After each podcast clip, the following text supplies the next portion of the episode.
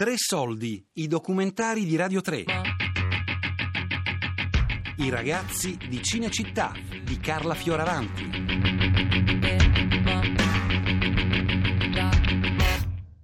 Qui Cinecittà dava lavoro, i terreni, erano gli ex terreni di Torlonia, furono individuati proprio perché stavano fuori città. Per fare il cinema ci vuole un ambiente silenzioso, quindi era, e quindi il quadraro era a, diciamo, al confine, il quadraro inteso come quartiere, perché il quadraro oh, è tutta la zona che va da traver- dall'arco di Travertino fino a sotto Vermicino, quindi noi parliamo del quartiere. Dentro questo quartiere c'era gente da tutte le regioni d'Italia e quindi con queste facce tipiche. E c'era una fame paurosa, perché nel 50 ancora ci stavano le reminiscenze della guerra, non è che tutti si erano eh, c'è, ancora la gente che si mangiava i gatti.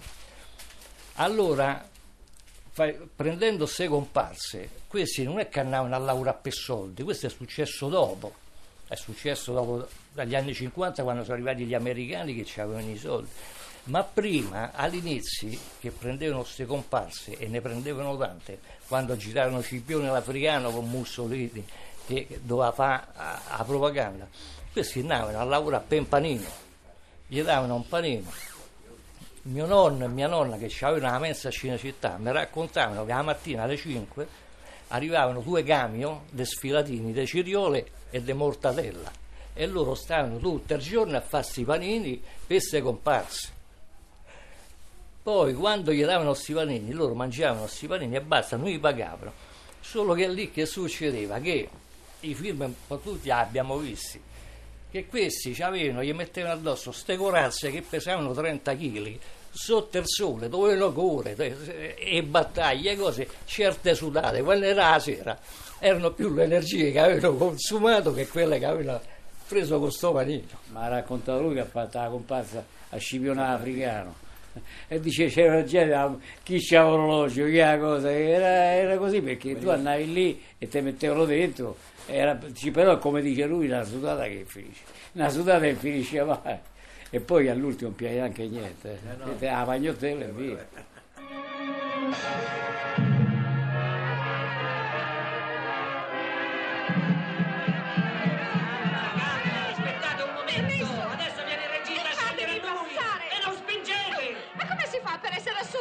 A te non ti ho mai visto, sei nuova? Sì. Sei iscritta al collocamento? No. E allora pedala.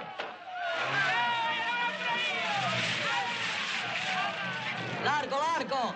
Via! Fatevi passare! Non ho tempo adesso! Parlate con la produzione! Via, via! Sui promessi sposi, non l'ultimo, quello con Gino Cervi. Eh, io ho fatto il morto. E due mi portavano e mi davano 20 lire. Chi stava sotto l'acqua ne prendeva 100. Capito? chi stava sotto l'acqua. Al teatro numero 5 a Cinecittà hanno organizzato tutti i tubi per aria alta tecnologia. C'erano tubi di caucciù bucati, aprivano e se bagnavano. Lì c'erano quelli che dicevano San Carlo acqua, San Carlo acqua. 100 lire. A me 20 lire. Io facevo il morto però. C'era un capogruppo qui al quadraro che cercava gente e poi la gente tornava a chiamare che c'è da lavorare. Che... Ma io ero un ragazzino, oh. sui film grossi, sui film quelli che c'era tanta, tanta gente, c'erano i comparsi e ci.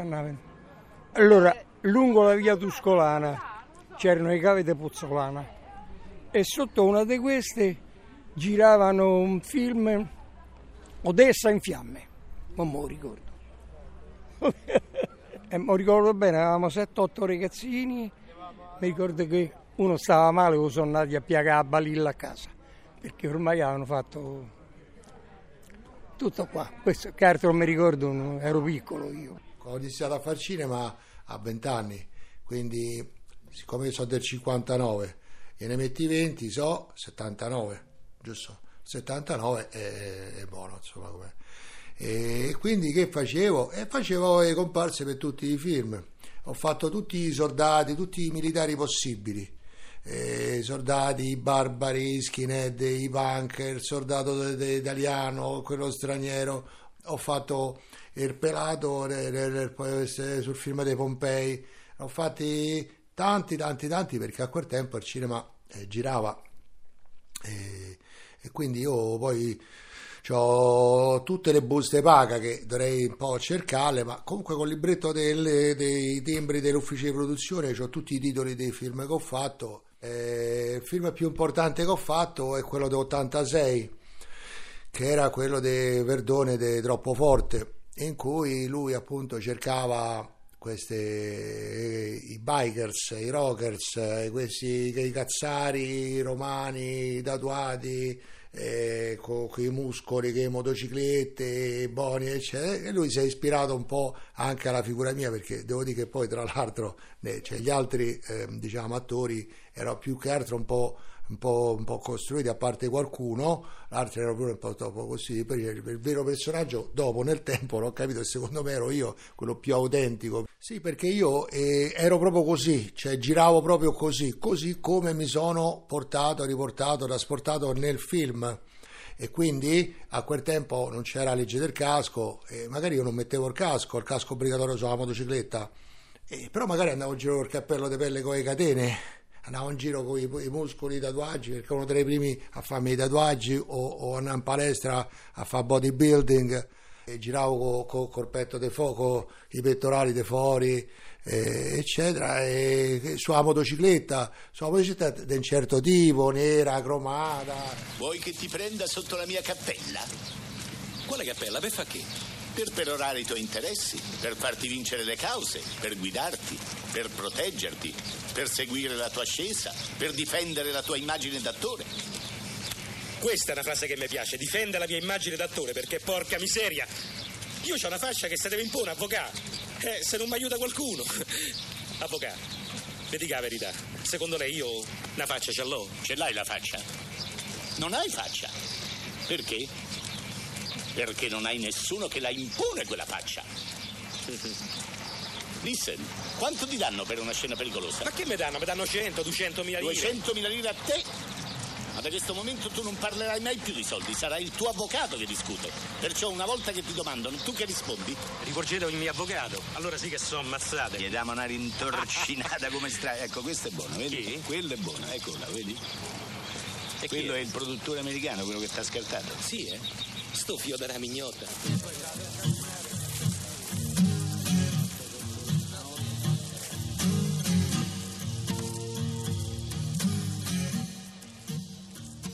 I film erano quelli, catene, poi catene, massa bellissima, i catene, torna, eh, aspetta, i figli di nessuno, torna, erano tutti basati sull'amore, sui temperamenti, sulla fame, che, le corna che si mettevano perché quello andare là fuori, eh. E una- la vita, cioè poi poi portavano nel cinema la vita reale, cioè tu quando andavi a vedere il film era istruttivo innanzitutto e poi qualcosa ti lasciava in testa. Eh, Nazzari era un uomo che aveva un, carisma, era un sardo lui, eh, alto, poi aveva la voce, eh, eh, una voce bella impostata, Eh, era un grande attore. Proprio vedete, tu ti, ti- ti metti là, ti rendi conto, 4-5 eh, attori facevano un film e tu li segui fino all'ultimo. Io ho fatto sui figli di nessuno, ho fatto il ragazzino, mezza, mezza gente, la comparsa, capisci? Ci arrivavano per Interlenghi, stavamo in il carcere minorino, tutti quanti, tutti i ragazzini carcerati. Una volta ci stava il minorino e stava sull'entrattivo, no? Ci stava. Ha capito? Interlenghi era bravissimo, lui, lui ha seguito a fare la strada, io, io potevo fare la strada, mio padre non voleva, no- non voleva che andassi in quell'ambiente. E beh, finché il lavoro era la comparsa, era facile entrare. La comparsa andavi sempre facevi il tuo numero. Quando dovevi fare il caratterista, dovevi fare, allora lì eh, la via era diversa, capisci? A me. Sì, quando c'erano i film, eh, che te posso dire, a Corona de Ferro, mi viene in mente. Poi i Promessi Sposi pure. Che altro c'era? Che- E che succedeva? Quanta gente del quartiere andava? Tantissima, stavano tutti là, perché venivano i capogruppo e cercavano la gente. Mezzo quadraro a Cinecittà, te l'ho detto.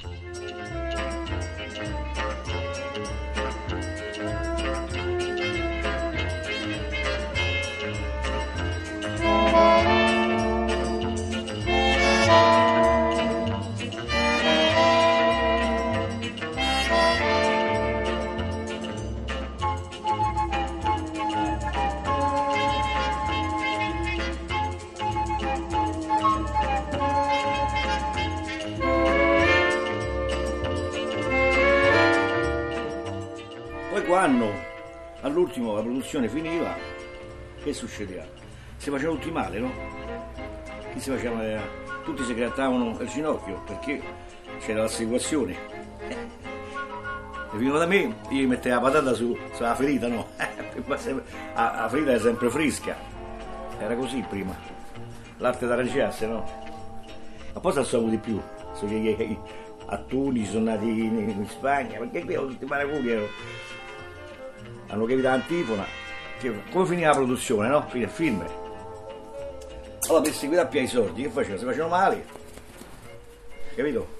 E seguire a più i soldi dell'assicurazione. Ah sì, ma lì al quadrato, lì lavoravano tutti col cinema. Io avevo pure i miei cognati che hanno lavorato anche loro nel cinema, facevano, facevano i generici, allora si chiamavano i generici, erano superiori a, a, ai comparse e loro fecero i misteri, i misteri di Parigi, eh, tutti questi film qui degli anni, degli anni 50-60. Pure mamma lavorò, ha lavorato a, a Cinecittà e fece Fabiola con Blasetti.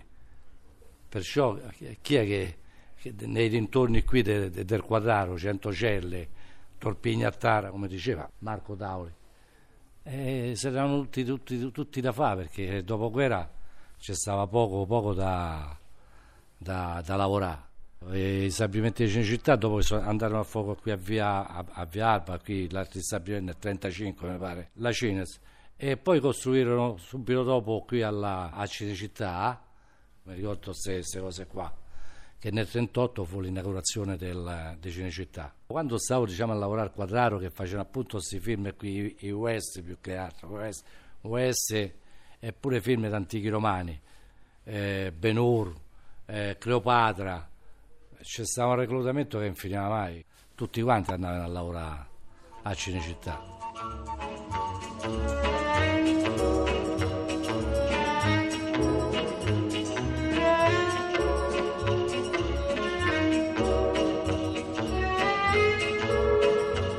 Tre soldi, i documentari di Radio 3 i ragazzi di Cinecittà di Carla Fioravanti.